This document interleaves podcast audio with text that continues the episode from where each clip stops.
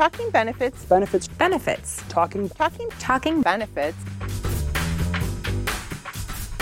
You're listening to Talking Benefits, the podcast brought to you by the International Foundation of Employee Benefit Plans. Every month, we dive into retirement, healthcare, hot topics and trends, and whatever else the benefits industry throws at us. I'm Justin Held. I'm Julie Stick. I'm Ann Patterson. Let's talk benefits. And here we are. Another year is ending. Okay, how on earth does a year come and go so quickly, even in the midst of something as unsettling as a global pandemic? It's just the perennial mystery of life, but here in the benefits world, there doesn't seem to be a slow year ever. Lots happened this year. We are taking a look at the top benefit stories of the past year. Okay, so before we get started, I wanted to do something a little fun. Hi, listeners. This is Amanda, the editor behind Talking Benefits. This is our 50th episode, and to mark the occasion, I thought we could do something fun. You might remember that in our very first episode, we got to know our hosts a little better with some random questions. So I've come up with some more random questions for the hosts and our producers, and these all revolve around the number 50. Anne, you're at the top left of my Zoom screen, so I'm going to let you kick us off.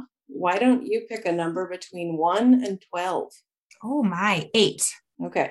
If you could only ever read the first 50 pages of any book, which book would you choose and why? I think The Great Gatsby. It's my favorite. It's my go-to, like puts me in a good mood when I just need a lift. A lot of good imagery in there, a lot of good symbolism to kind of get my brain going. All right, Justin, number 1 through 12 that's not 8. 3. If you could have 50 of anything in the world, what would it be? Holy cow, 50 of anything in the world. If I were to give you 50 of one thing right now, what would you want? I would take 50 vacation days. Ooh. And I would check out the rest of the national parks in the country. Wonderful. All right, Julie. I will take number 4. If you could spend 50 days anywhere, where would it be? Well, I think Hawaii. I love it there. It's funny. I don't surf. I'm not going to climb Diamond Head, nothing like that. But I would go to the big island of Hawaii and be there for 50 days. I think that's a good choice. It's beautiful. Okay. And our producer, Rose, is with us. So, Rose, why don't you pick a number as well? My favorite number 6, please. Okay. What food do you wish only had a mere 50 calories? Pizza. Absolutely pizza. During the pandemic, my husband and I think, single-handedly kept our favorite pizza shop open. And you can tell it has more than 50 calories. What's on your perfect pizza? Sub question. What is on your perfect pizza?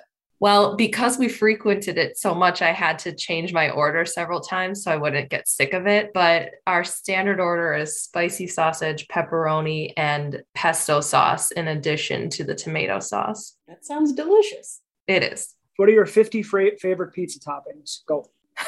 Well, those 3 memorized. I think I would eat anything. I will even eat the pineapple and ham pizza. Probably anchovies is the only one I would cross off the list. Okay, I do have several more questions if you all want to do that again, or we can just move on to the actual episode and stop putting you on the spot. Let's do one more round. Okay, so again, 1 through 12, and we've crossed off 3, 4, 6, and 8. Sure, 5, please. What TV show do you wish had at least 50 seasons? Oh, Schitt's Creek. Hands down, love it. A group of us a couple years ago from the foundation on Halloween all dressed up like characters from that show. And Dan Levy, who stars in it, featured one of our photos on his Instagram stories that day. So we were very excited. It's so well done, very entertaining, and lifts my spirits. Agreed. And also a little starstruck and jealous of your Instagram fame. I would be as well. It's pretty exciting. All right, Justin. Let's go with 12. Would you rather have $50 or 50 friends? Probably friends. before the pandemic, that may have been different, but now that we've been all locked in our homes for a year and a half, let's go with the friends. Friends are more important than one specific dollar. Well, and plus 50 friends will buy you a lifetime of memories, whereas $50 only gets you $50 worth of something. $50 gets you 2 pizzas. So I would have chosen the dollars. All right. I will pick number 1. If you could travel in time, would you visit the year 2050, 1950, 1850, 1750, or would you pick a different 50? That's kind of interesting. I don't have to stay there, right? I can just visit and come back. Assuming that time travel is a thing, yes, you can travel between time periods. Okay, then I think I would maybe go back to, let's go to 1750. I think I'd just like to see what it was like back then. However, I would not want to live back then without things like flush toilets. So I would want to be able to come back, but I would like to see that. When you said you'd like to see how it was, I was going to say unhygienic. Correct. Guess. All right, Rose, you're rounding us out. I think 9 is available. Yes. You're hosting a dinner party for 50 guests. That would never happen. Next question. Go ahead. I'll pretend. I'll just ask you a different question, or that's your answer. You know. Question asked, question answered. Give me number 10. What topic could you give an impromptu 50-minute presentation on? I could give a 50-minute presentation on any Real Housewives franchise. So if you wanted to talk about Beverly Hills or Ultimate Girls Trip or Atlanta or Potomac or Orange County or New York, I could give you a presentation on the history of the show. I've seen every episode of every season. And for that matter, if I was hosting a dinner party of 50 people, it would be the 50 housewives. That would be the only dinner party I would host. 50 of my favorite housewives. I feel like there'd be a lot of flipped tables. Only if we invited Teresa Giudice. It sounds like we have the next year of the podcast planned out too. Yeah, right. All right. Well, thanks for playing along. I couldn't in my heart of hearts let this momentous occasion go by without doing something to mark it. So thank you for planning it. It was a fun surprise. Mm-hmm. Good idea. Is everyone ready? Yep. We are taking a look at the top benefit stories of the past year. Plus, we will give our best attempt at making some predictions for 2022. Now, some years we're not all that close on our predictions, but I think this year was maybe a little bit better for us. So we will keep the tradition going. All right. So let's start here with our 2021 predictions. Let's see how we did. Our first prediction last year was that COVID vaccines would be widely available at some point, and that employers would be seeking answers to lots of questions surrounding mandates, religious and health exceptions, costs, and offering the shots on site. We called it right on this one. Vaccines were on everyone's mind in 2021. The first vaccines given in the U.S. were to healthcare workers, and those were provided in mid-December of 2020. Rollout was not smooth, but it moved forward, first for older Americans, then to those with underlying health conditions, and then in mid-April of 2021 to all American adults. Boosters became available in the fall, with those available to all American adults in mid-November. Now, the U.S. Equal Employment Opportunity Commission, or EEOC, confirmed in mid-December 2020 that employers could mandate their employees be vaccinated against COVID in order to enter the workplace without violating discrimination laws like the ADA, GINA, and Title VII. Employees who have a medical condition can request an exception under the ADA, and those with a religious objection can request an exception under Title VII. And employers can request a proof of vaccination without violating HIPAA, but these records must remain confidential, and they must be stored separately from other personnel records under HIPAA, as well as the ADA.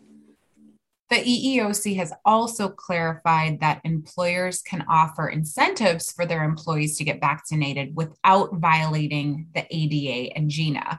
Incentives can be cash or gift cards, extra paid or unpaid time off, gifts and free products, etc.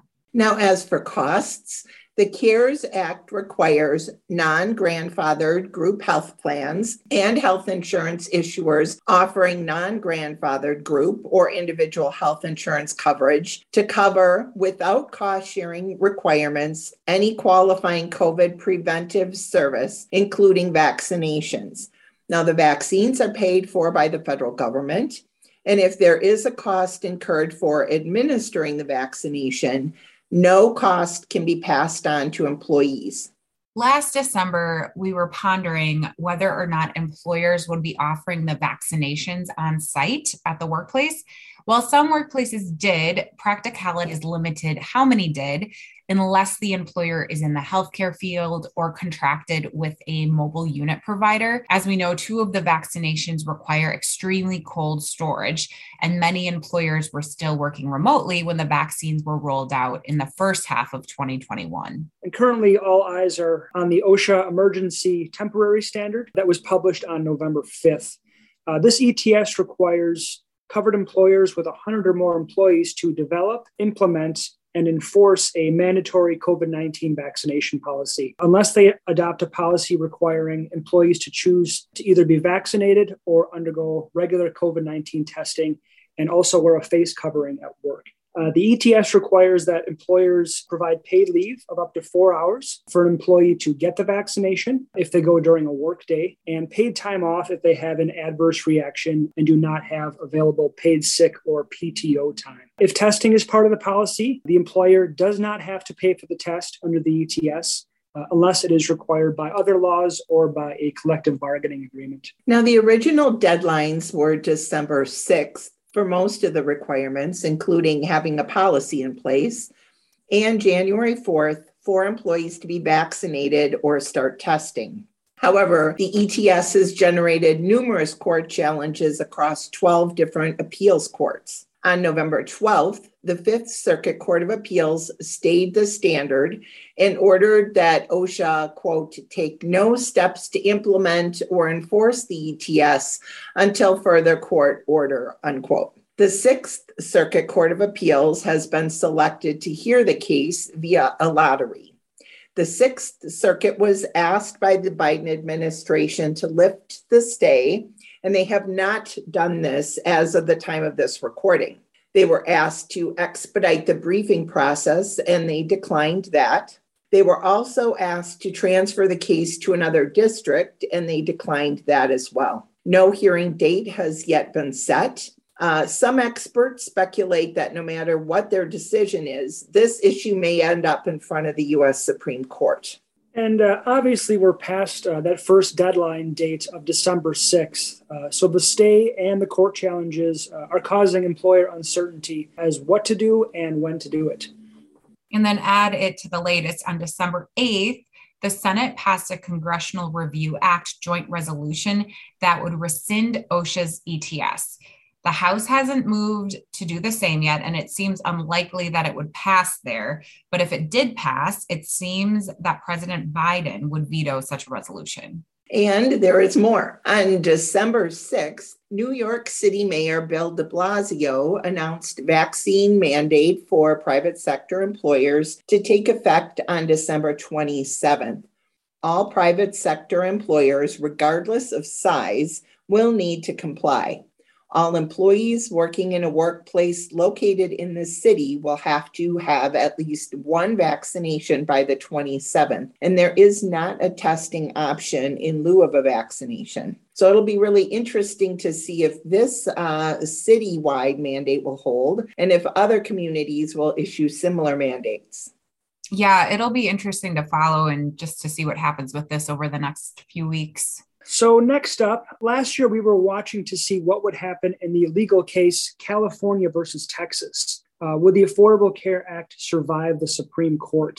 Oral arguments had been heard in October of 2020. The case dealt with ACA's minimum coverage provision, also known as the individual mandate. At issue were 3 points. Did the plaintiffs have standing to sue? Did reducing the individual mandate penalty to $0 at the end of 2017 make this ACA provision unconstitutional? And if yes, did that make the entire ACA unconstitutional, or could the mandate provision be severed from the law? The decision was announced June 17th and upheld ACA by a vote of 7-2. The court ruled that Texas and the individual plaintiffs did not have standing to bring the lawsuit challenging the individual mandate because they had not shown a past or future injury from the $0 individual mandate. In short, the ruling allowed the ACA to remain in effect as is. And if you're interested in reading more about the case and the decision, please check out our colleague Amanda Wilkie's blog post from June 17th of this year and Julie's explainer post from the previous November as well. Check out the show notes for links to both of those Word on Benefits blog posts.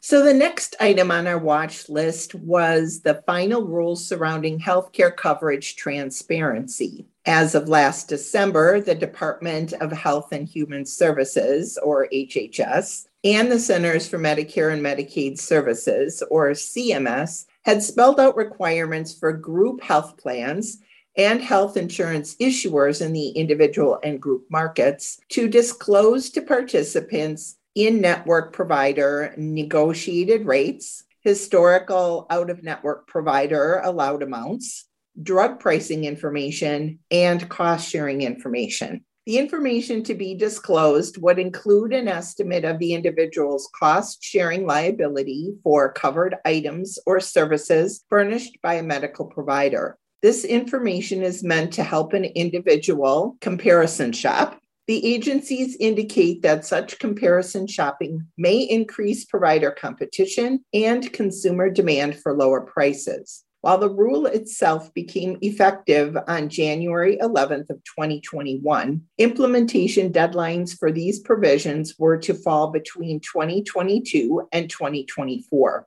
With the incoming Biden administration, we were wondering whether these rules would stay or would they go. So what's the latest? The rules are still in place, though the deadlines have been pushed. Parts of the rule were to begin January 1st, 2022. That has now been delayed to July 1st of 2022. At that time, most group health plans and health insurance insurers will begin posting pricing information for covered items and services. More requirements will go into effect starting on January 1st, 2023 and January 1st, 2024. So this is probably something we will need to address in our 2022 year in review.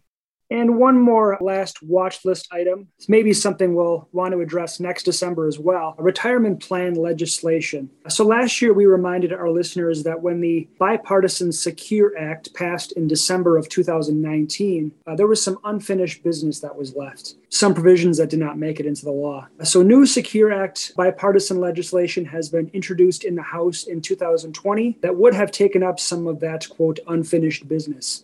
Provisions that would change the age for required minimum distributions from 72 to 75, further expanding automatic enrollment, increasing the savers credit, increasing catch-up limits, and allowing for employer matching contributions into 401k plans when participants are paying down their student loans. We thought we might see some movement on that bill in 2021. While the bill passed the House in May of that year, it went no further. Some provisions, like the savers credit expansion, were in earlier versions of the Biden administration's social spending bill, Build Back Better, but they were removed before the bill passed the House on November 19. Other bipartisan retirement provisions were never even placed in the bill because that bill did not look like it was going to get enough bipartisan support. The lawmakers who support these provisions, like Senators Portman and Cardin and Representatives Neal and Brady, may try again in 2022, although the mid-year elections may prove to be a distraction. And we will be back after this short commercial break. International Foundation e-learning courses deliver top-quality instruction in a convenient, self-paced format. Developed by industry experts, each online course provides a one-of-a-kind learning experience, allowing you to learn whenever and wherever fits your schedule. I just learned that nerdthusiast and Talking Benefits producer Rose's favorite course is ERISA, but hopefully you'll be able to find your own favorite course. Through December 31st, get 25% off when you purchase any e-learning courses, and you'll get 180 days to complete them. Visit ifebp.org/e-learning to learn more about the 35 courses we offer, and enter code SAVE25 at checkout to take advantage of this great deal. That's SAVE25. Okay, so this is the part in the episode where we traditionally move on to the big stories from the past year. One of the ones that we just covered was really big news for 2021, the ACA Supreme Court decision. So let us talk about other big stories for 2021. Justin? Thank you, Julie. So one of the biggest benefit stories in 2021 was the passage of the American Rescue Plan Act in March. The main provisions involved COBRA subsidies for health coverage, multi-employer special financial assistance for pension plan funding, single employer pension plan funding, tax credits for paid leave, and an increase in the pre-tax contribution limit for dependent care assistance programs. Some of these provisions were short-term and have already ended, but the pension funding provisions and DCAP limits are still in play. So rather than delve into these provisions, I would suggest that you take a listen to our ARPA episode from this past May. And I'll quickly mention that since we recorded that episode this past May, in July, the PBGC released guidance on the multi-employer plan special financial assistance in the form of an interim final rule and FAQs. Okay, so our next topic is cybersecurity. Not a new topic by any stretch, but one that needed lots of attention in 2021. The year saw plenty of ransomware cases and data hacks publicized. Yeah, and employers have been buying cyber insurance and teaching their employees about the dangers of phishing, that's phishing with a PH, for years. HIPAA security rules have been on the books for several years. We know that employers and plan sponsors have a fiduciary duty to protect their plans, as well as their participants' personally identifiable information and protected health information. So what was new in 2021? Well, two things were new. The first was guidance released by the Department of Labor's Employee Benefit Security Administration, or EBSA.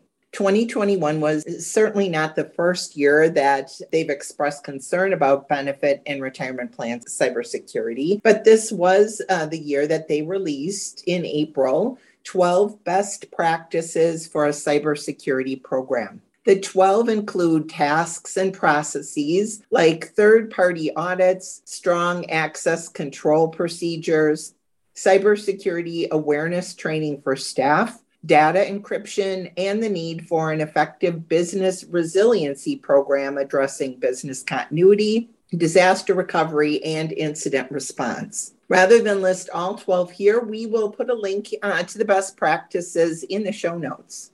And what was the second, Julie? So another reason to be attuned to this issue is that EBSA is auditing plans and their cybersecurity programs. Now, these audits reportedly started in June, a pretty short time after they issued their guidance in April, and also reportedly caught plan sponsors off guard. In their list of best practices, EBSA mentions what they're looking for in an effective cybersecurity audit, namely audit reports, audit files, penetration test reports, and supporting documents, and any other analyses or review of the party's cybersecurity practices by a third party, as well as documented corrections of any weaknesses identified in the independent third-party analyses. So, Julie, the takeaway from this section is, as a fiduciary, pay attention to cybersecurity. Yep, indeed. Okay, moving on to the next issue. We were lucky enough to recently host Stephanie Patrick. She is a senior consulting actuary for Horizon Actuarial Services, LLC. For our November Talking Benefits episode, Stephanie updated us on mental health and substance use disorder parity in benefits, Now, this topic was timely in 2021 for several reasons, but the main concern for employers are the new documentation requirements brought on by the Consolidated Appropriations Act, or CAA. Comparative analysis of quantitative treatment limits, or QTL, was included in the CAA. Lots of acronyms, as always, because we're talking benefits.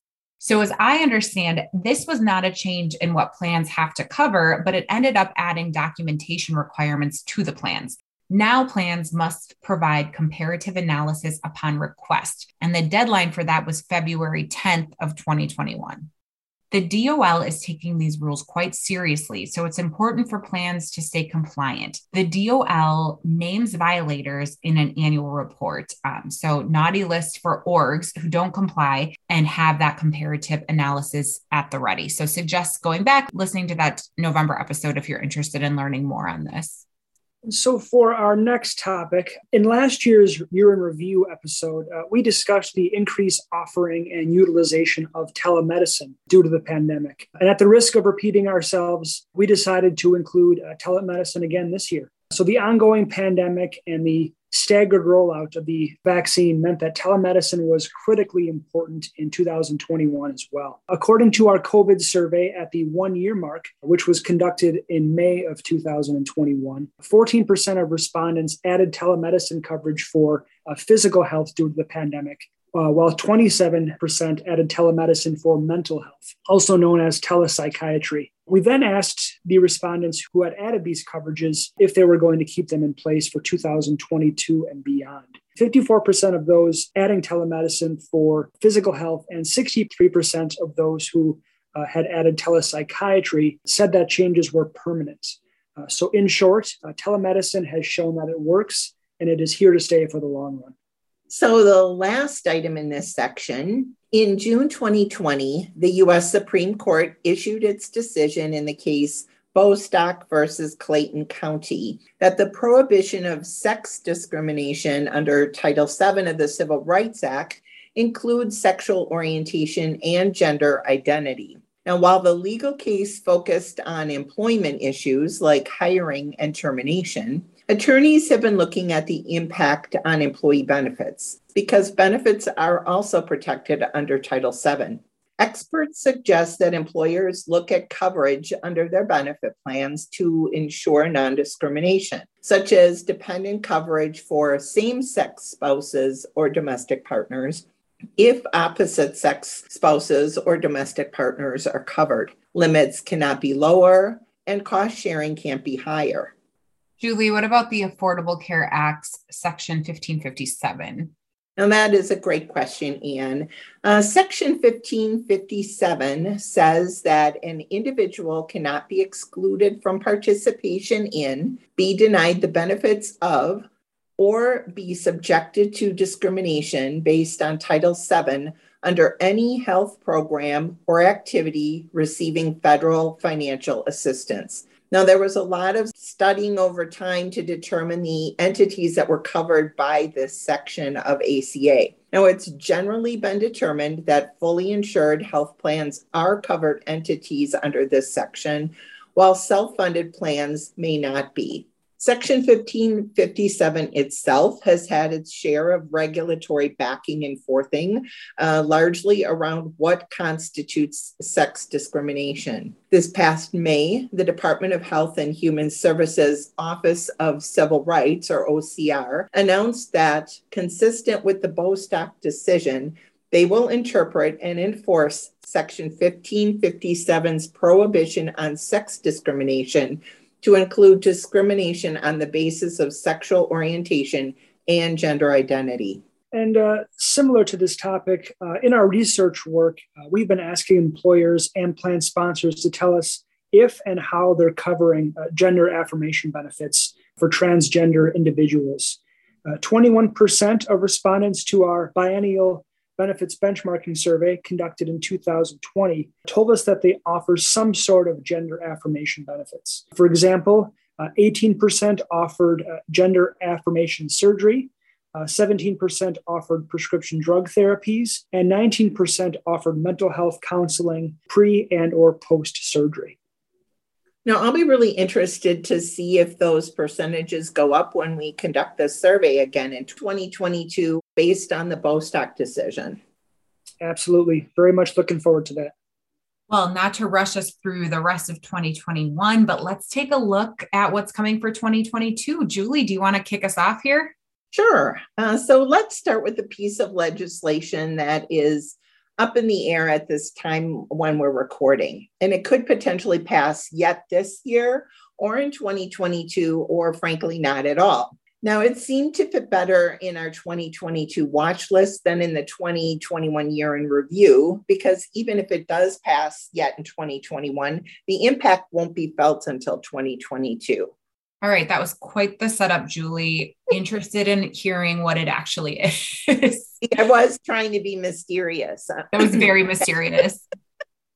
It is HR 5376, better known as the Build Back Better legislation, which is also known as the budget bill. This bill has had lots of ups and downs over the past few months. The bill represents the social framework that President Biden has been promoting, and it's undergone quite a bit of change as House Democrats have negotiated with Senators Joe Manchin and Kirsten Sinema to make sure that the version they passed would also pass the Senate. And just as a reminder, the bill is being put forward as a budget reconciliation bill. So this would allow it to pass the Senate with a simple majority. However, Senator Manchin is reportedly still questioning the cost of the bill. Therefore, the bill may not pass the Senate as is. That's right, Justin. So what is currently in the bill? Now, the latest version of the bill, as passed by the House on November 19th, it includes 4 weeks of federal paid family and medical leave that would start in 2024, child care subsidies, an extension of the higher child tax credit and expanded earned income tax credit, elimination of the temporary suspension of the exclusion for qualified bicycle commuting benefits with an increase of the maximum benefit from $20 per month to $81 per month. It was kind of interesting to see that one come back. We've talked about that on past episodes. Extension of higher ACA subsidies, Medicare hearing benefits, monthly co-pay caps of $35 for insulin starting in 2023, prescription drug rebates to Medicare, Medicare prescription drug pricing negotiations starting in 2025, a cap on Medicare Part D out-of-pocket costs at $2,000 per year, and workforce development grants. Now, the bill contains some retirement plan provisions, generally impacting wealthy defined contribution plan account holders, such as required minimum distributions for those who have $10 million or more in their retirement accounts, and changes to Roth contributions and conversions. Justin mentioned earlier when we were discussing Secure Act 2.0 that bipartisan retirement legislative provisions were dropped from the Build Back Better bill or weren't even included. Was anything else dropped? Yeah, some other things that were removed include the free community college and Medicare vision and dental benefits. Okay. Well, it'll be interesting to see what stays or goes from the bill and if it'll even pass. Yes, and especially with the prescription drug pricing provisions. As we've discussed in previous episodes, there's been bipartisan support for prescription drug cost reforms. So moving on to our next topic. For decades, there's been debate about including socially responsible investments in defined benefit and or defined contribution plans, whether it was called social investing, economically targeted investments, impact investing, green investing, or even environmental, social, and governance, or ESG investing. The main issue, just speaking in broad terms here, is the same. Can socially conscious criteria for investing be considered along with financial criteria for benefit and retirement plan investing, where an ERISA fiduciary standard is in place? Over the decades, guidance has been issued by the DOL. And there has been some backing and forthing on that, and recently. Yeah, that's right, Julie. In October of 2020, the DOL under the Trump administration released financial regulations for considering investments for ERISA plans. The rules required plan fiduciaries to select investments and investment courses of actions based on pecuniary factors. That is, any factor that the responsible fiduciary prudently determines is expected to have a material effect on risk and or return of an investment based on appropriate investment horizons, consistent with the plan's investment objectives and funding policy. So what does that mean? In short, financial considerations. While experts were debating what constituted pecuniary factors and discussed how ESG would be curtailed, the administration changed. The Biden administration earmarked this regulation for review. In October of 2021, EBSA released a proposed rule that would remove barriers to plan fiduciaries' ability to consider climate change and other environmental, social, and governance factors when they select investments and exercise shareholder rights. The proposed rule also addresses selecting qualified default investment alternatives, exercising shareholder rights such as proxy voting, and the use of written proxy voting policies and guidelines. The rules reflect President Biden's executive orders from January and May that address climate-related financial concerns. According to the DOL, in October of 2021, quote, a principal idea underlying the proposal is that climate change and other ESG factors can be financially material. And when they are, considering them will inevitably lead to better long-term risk-adjusted returns, protecting the retirement savings of American workers, unquote. Comments to the proposed rules were due on December 13th. So what does this mean for the future of ESG? That is a great question, Ann. So there is debate in the industry right now about whether ESG should be added to the investment portfolios of DB and or 401k and other DC plans. Yeah, I think what we're going to see in 22 is whether plan sponsors and employers are going to take these changes and actually move forward with adding ESG into their plans. Right now, there's very little, I think, in DC. It's not very often a portfolio option for self-directed DC plan investments. So it'll be kind of interesting to see if that gets added in, and then if it'll be added to more DB plans. Okay, so the next item, and I have to say it's good that we're audio only, so our listeners can't see me duck as I report on this next issue. And also it's good that we're recording virtually, because I'm afraid if we were in person, Justin and Ann would throw paper clips at me as I utter these next words. Fiduciary rule. I'm throwing paper clips at the screen right now, Julie.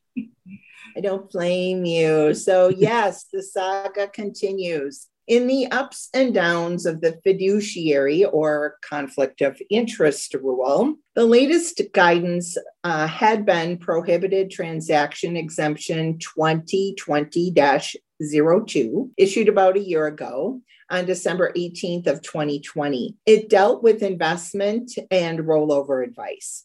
The guidance aligned with the Securities and Exchange Commission's regulation best interest. In February of 2021, the EBSA under the Biden administration announced that the guidance would go into effect as planned in February, but that enforcement would be delayed until December 20th of 2021. On October 25th, EBSA announced enforcement would be further delayed until January 31st of 2022 for investment advice, and until June 30th, 2022 for rollover documentation and disclosure requirements. Now, experts are predicting that a new fiduciary rule is in the offing based on several things. There were comments made from Biden officials, and it was included in the DOL's spring regulatory agenda as coming out as a notice of proposed rulemaking.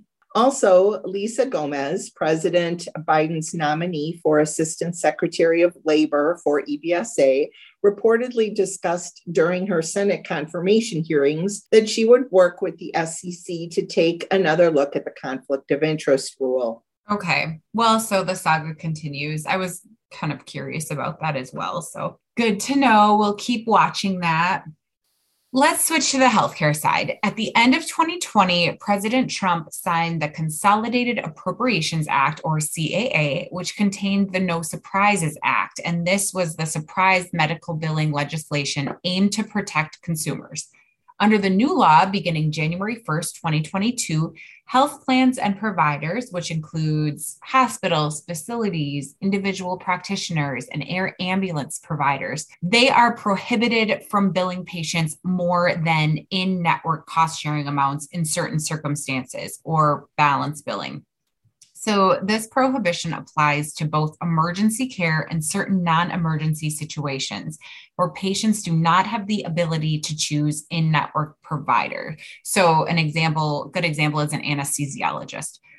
Government guidance throughout the year included an executive order in July, an interim final rule in July, a proposed rule in September, another interim final rule published October 7th, and then a proposed rule providing for a federal independent dispute resolution process. And this was also published on October 7th. Comments on the latter two pieces of regulatory guidance were due December 6th. While certain groups support the direction taken in the regulatory guidance, other groups do not. For example, on December 9th, the American Medical Association and the American Hospital Association, along with a handful of other plaintiffs, filed a lawsuit with the U.S. District Court for the District of Columbia against the agencies HHS, DOL, Treasury, and OPM, seeking a delay and arguing that the arbitration provisions of the guidance will harm medical providers and unfairly favor insurers. It will be really interesting, like a lot of these, just to see how this will all unfold and to see if the January 1st date will stick. So my take on all of this that we've talked about, lots of uncertainty surrounding all of these watch list items. Yes, it's been a constant refrain for many of the years recently. Well, I don't know about anyone else, but I am exhausted, but we made it through, everyone. Thank you all for listening. Yes, we love our listeners, like Jennifer Johnson, who reached out to say she loved our recent Jeopardy episode where we featured ARPA information. Thank you so much, Jennifer. We love you too. We so appreciate you listening. And we love to hear from all you as well. Drop us a line at podcast@ifebp.org. Happy holidays, everyone. Happy holidays. Was that 50 minutes? Did we just talk about benefits updates for 50 minutes for our 50th episode? Well, that would be appropriate. It'd be amazing. If you like what you hear, please rate us on iTunes. It helps others find the podcast. And subscribe to the show in your podcast app so that our episodes will automatically appear on your mobile device. Talking Benefits is a production of the International Foundation of Employee Benefit Plans, the largest educational association for those working in the benefits industry. If you're into benefits, check out all the International Foundation has to offer at ifebp.org. Our show is hosted by Justin Held, Ann Patterson, and me, Julie Stick. Produced by Rose Pleva and Stacy Van Alstein, and edited by Amanda Gilsmer. Today's program is copyrighted in 2021 by the International Foundation of Employee Benefit Plans, all rights reserved. The opinions expressed in the podcast are those of the speakers and not to be used as legal counsel.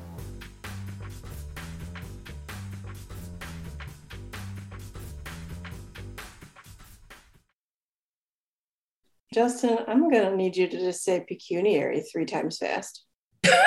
Pecuniary. It's a money word too. It's a finance word. I should know it. It doesn't come up in conversation with my 2-year-old and my 6-week-old. What's wrong with you? You should be talking to them about these things. We're way behind on the developments already. It'd be a good party trick for them. Mm-hmm. I've got a good party trick. Well, okay, maybe it's not a great party trick. It's probably pretty lame. When I was in 8th grade, I had to memorize a list of 50 prepositions, and I still remember it. Now we want to know. Aboard, about, above, across, after, against, along, amid, among, around, at. Before, behind, below, beneath, beside, between, beyond, but, by, down, during, except, for, from, in, into, like, near, of, off, on, over, past, since, through, throughout, to, toward, under, underneath, with, within, without. Wow. Oh my gosh. This has served me no nothing in adulthood. Isn't it? Except I was impressed just now. That's the Easter egg for the episode. Yep.